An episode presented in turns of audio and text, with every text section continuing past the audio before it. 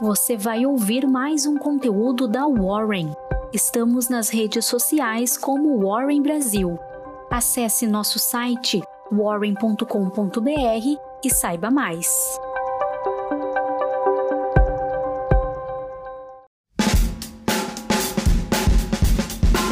Fala pessoal, estamos de volta com a nossa Warren Call. Bom dia. Aqui quem fala é Iago Souza, analista de investimentos da Warren, e sou eu que irá guiar vocês pela Morning Call de hoje. Na agenda para essa quarta-feira nos Estados Unidos será divulgado a variação de empregos privados mensal. E dando sequência ao balanço de Wall Street, teremos General Motors, Kraft Heinz, a Uber e o Mercado Livre que irão anunciar os lucros do segundo trimestre.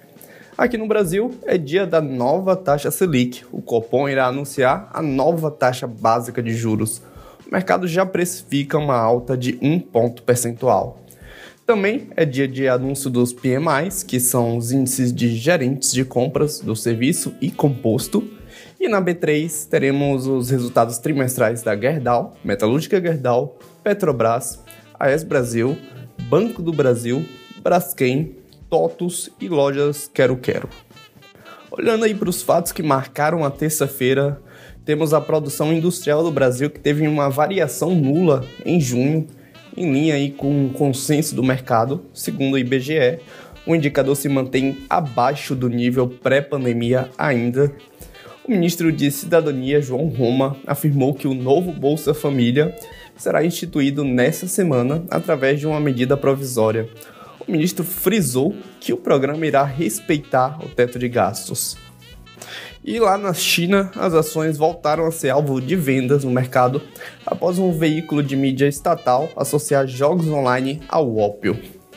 Mas voltando aqui para o Brasil, o Ibovespa se descolou dos ruídos no cenário doméstico e pegou carona de Wall Street, o índice brasileiro subiu 0,87% e voltou ao patamar de 123 mil pontos. Nos destaques, o setor de materiais básicos dominou a alta do mercado nesta terça-feira, com o minério de ferro avançando 2% nas bolsas de commodity na China. As três maiores altas do índice no dia ficaram para a Vale, que subiu 3,41%, da Bradespa, que subiu 2,98%, e a Gerdau, que subiu 2,67%. Vale lembrar que a Gerdau apresentará hoje os resultados no final do dia, então. E estreando aí no Conventional Commerce, a Local Web comprou a Octadesk, uma empresa de software as a service que automatiza a interação das empresas com seus clientes nos canais digitais através de chatbots. Com isso, a empresa então segue a estratégia de construir um one-stop shop de soluções para o e-commerce. A Local Web subiu 0,32%. A Pets anunciou a aquisição de 100% da Zdog, uma plataforma digital que atua no comércio de produtos e serviços voltados aí para animais de estimação. A empresa possui presença em 45 países e o valor da negociação foi de 700 milhões de reais. A Wii Soluções informou que comprou a participação da Conline Informática de sua controlada, a Wii BPO Serviços em comunicado, a aquisição foi equivalente a uma fatia de 18% com valor de 47,6 milhões de reais. O Itaú Unibanco divulgou seus resultados referentes ao segundo trimestre de 2021. O banco apresentou um lucro líquido recorrente de 6,54 bilhões de reais, uma alta aí de quase 56% na base anual. Para os próximos meses, o Itaú espera que uma aceleração nos empréstimos com a melhora do ambiente para o custo de crédito e também aí com um portfólio de crédito consolidado que deve avançar na faixa entre 8,5% e 11,5%, versus 5,5% e 9,5% definido anteriormente. A Cielo registrou um lucro líquido de 180,4 milhões de reais no segundo trimestre, e é exato há um ano a companhia registrou seu primeiro prejuízo da sua história. O índice imobiliário despenca à espera aí da decisão do Copom, que sai hoje, no final do dia. O índice imobiliário caiu 1,06%. A Gafisa aprovou a venda de terrenos no valor agregado de 200 milhões de reais, com o objetivo de reciclar capital próprio investido em terrenos que já estão no balanço da companhia. Dessa forma, ela consegue se manter como incorporadora do projeto e dar o seu primeiro passo para atuar diretamente no mercado de fundos imobiliários. A Gafisa subiu 1,9%. A Cirela, que caiu 1,8%, sofreu ataque cibernético no último sábado, dia 31 de julho.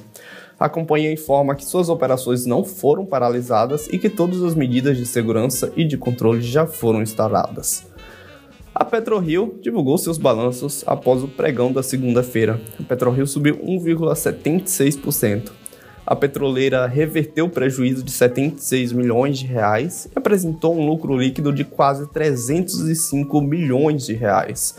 O volume de retirada ordenada de óleos e a recuperação dos preços de petróleo no mercado internacional foram fundamentais para a recuperação na cifra da empresa.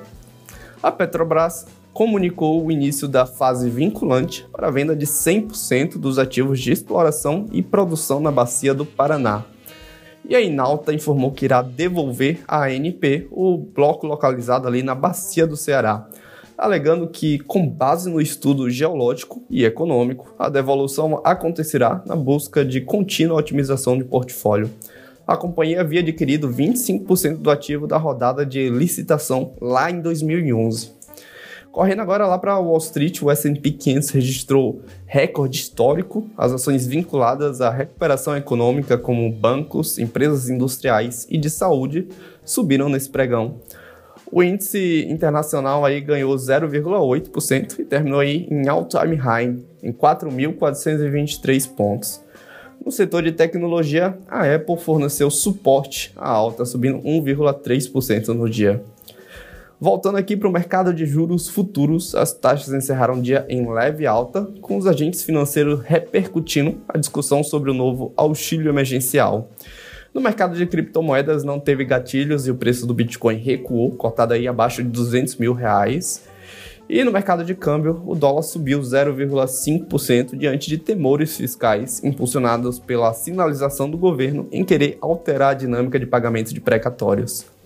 A moeda comercial encerrou o dia em R$ 5,19. O DXY, que é o índice que mede o comportamento da moeda norte-americana frente a principais divisas, encerrou o dia próximo do 0 a 0 a 0,02%. É isso, pessoal. Muito obrigado por acompanhar. 100% atualizados agora para começar essa quarta-feira. E a gente se vê amanhã na próxima Warren Call. Até lá.